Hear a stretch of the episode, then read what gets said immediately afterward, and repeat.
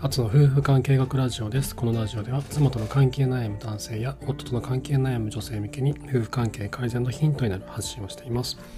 いかがお過ごしでしょうか？お元気ですか？まだあれですね、雨が全然続きますね。まあ、梅雨始まったばっかりなんでね、まだ当分終わらないんですけど、僕はあのバジルの栽培をまた今年も始めて、まだベランダには置いてないんですけど、玄関にはね、プランター2つ置きまして、雨がね、降りすぎると、バジルの葉っぱってこうなんかボツボツ模様みたいなのが出てくるんですよね。とこう弱ってくるんですよ。雨で土の中の栄養がこう流されすぎてしまって栄養がいかなくなってくるんですよね。なのでねこう、まあ、あのバジル栽培とかされている方はね今こう雨が降っている時はこの軒下とかねこう屋根があるところに置いておくと、まあ、あのバジル元気になるのでそうした方がいいですっていう。ななんだそんなことあんましに育てて育てて人そんないないと思うんですけどあのちょっと僕が今日そんなこと屋根の下にせっせと移動してたのでちょっと思い出しました。もし同じようなことをやられてる方いたら是非屋根の下とかで梅雨の時は屋根の下とかで日が照ったらあの太陽が当たる場所とかに置いたりするのがおすすめです。まああんまりね聞いてる方でやってる方いないかもしれませんけどそんな感じです。はい。で、今日はですね、お話したいことは、あの、ノートでもちょっと書いたんですけど、女性が、こう、まあ、例えば恋人とか夫に対して、こう何かをしてほしいと。これをしてほしいとか、あれをしてほしいとか、だそういうあの希望って結構あると思うんですね。で、してほしいんで、これ、まあ、これやってほしいんだけど、これやっといてとか、これやってくれるとか、あの、恋人とか夫にねこう男性に対して言うと思うんです。でその時に男性がなかなかやってくれないと。あれこれいつになったらやってくれるのかなとか忘れてんのかなとか私の言ってることあの重要だと思ってなくないとかね。そういうこと結構あると思うんですよね。これ僕も結構あるんですけど。でそういう時にですねどうすればこの男性は動くのかっていうことについて話をしたいなと思います。で女性はこう何々してほしい気持ちを伝え男は、えー、妻の感情に目を向けるとうまくいく。ということでお話をさせていただきます。よろしくお願いします。でこれですねあのノートでも書いてるんですけど僕結婚をしたのが10年ぐらい前なんですけど妻と出会って3ヶ月ぐらいで同棲したんですよね。でその時僕全然結婚のこととか全然あのきちんと考えてなかったんですよね申し訳ないことに。でこの、まあ、付き合っているこの延長線上に結婚というのはあるんだろうなって思っていたんですよ。で結婚するんだったらこの人かなみたいに思ってはいたんですけどじゃあいつするんですか？と聞かれた時にあのあじゃあ1ヶ月後ですとか3ヶ月後ですとかというふうにこう明確に答えられなかったんですよね。まだ自分の中で踏ん切りがつかなくてあのあじゃあしましょうあのもう婚姻届届けに行きましょうみたいな風ないやね、まあ、全然慣れなくていいのかなもう結婚していいのかなとかもうちょっと遊びたいなとかっていう風にねこうフラフラフラフラしたんですよね。でそんな時にですねこう同棲を始めたばかりの時に妻からこうどう考えてるのかと結婚についてあなたはどう考えてるんですかということをもう言われたんですよね。でその時にもうすごいあのもうしどろもどろになったんですけどあの、あちゃんと考えてると。あなたと結婚したいと僕は思ってますと。思ってるんだけどあのじゃあ今すぐなのかって言われるとちょっとまだ気持ちの整理がついてないので僕の気持ちがちょっとまとまるまで固まるまでちょっと待ってほしいんですと。いうことを伝えたんですよね。でそうしたら妻はね「あ分かった」と「あいい分かった」と。言いましてそれっきりあの結婚の毛の字も言わなくなったんですよ。全然触れなくなって何も言わなくなって普通に暮らしたんですよね。でその3ヶ月後に僕は結婚してくださいと言ったんですけどこのなんだろうこの妻がねずっと言わ催促しなかったんですよね。で催促されないと逆にこう考えるんですよね。ちゃんと僕はあの向き合ってるのかなとか結婚に向き合ってるのかなとか結婚して大丈夫なのかなとかこの人と結婚しない理由は何なんだろうとか何で僕はこう戸惑ってるんだろうとかって考えるんですよ。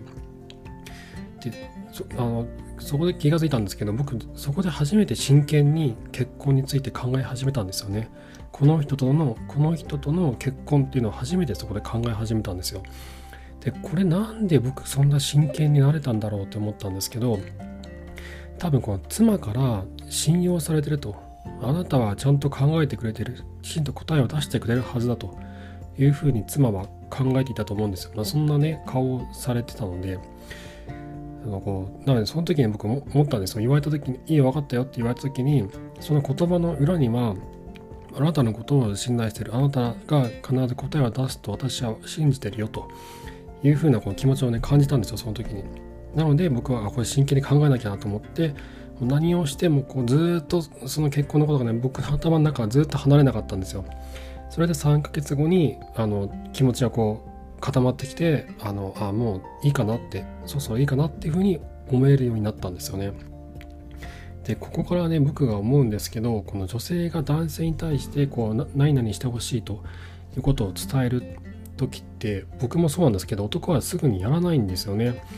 これなんでやらないのかっていうといろいろ理由あるんですけど重要だと思ってないとか自分の担当だと思ってないとか、まあ、言われたからやるかみたいなふうにね適当に捉えてるとかあとそのお願いされた案件内容については理解はできてはいるんだけどもその案件に込められた妻の気持ちというのも分かっていないということもあると思う。これこれが強いのかなと思うんですけどあとまれにですねこう何とかしてほしいとかこれやっといてほしいんだけどとかっていうふうに言われた時にこう強めの口調とかでこう言われた時にこう自分が否定されているような気持ちになるっていうこともあるんですよね。こうなんかなんだ批判されている非難されている否定されているといった気持ちになるってこともあるのでそういった時にはあのなんだろういやまあやる気にならないですよねってことがあるんです。じゃあ具体的にどうするのかっていうと僕もそうなんですけど妻から信頼されている頼りにされているっていうふうに感じるともうがぜやる気になるんですよね。もう言われてないこともやるようになってたりするんですよ。だけどこのね、まあ、そういうこと言わないじゃないですか。普通女性の方女性があのあなたのことを信頼してるからこれをやってほしいと私は考えてるんですとか。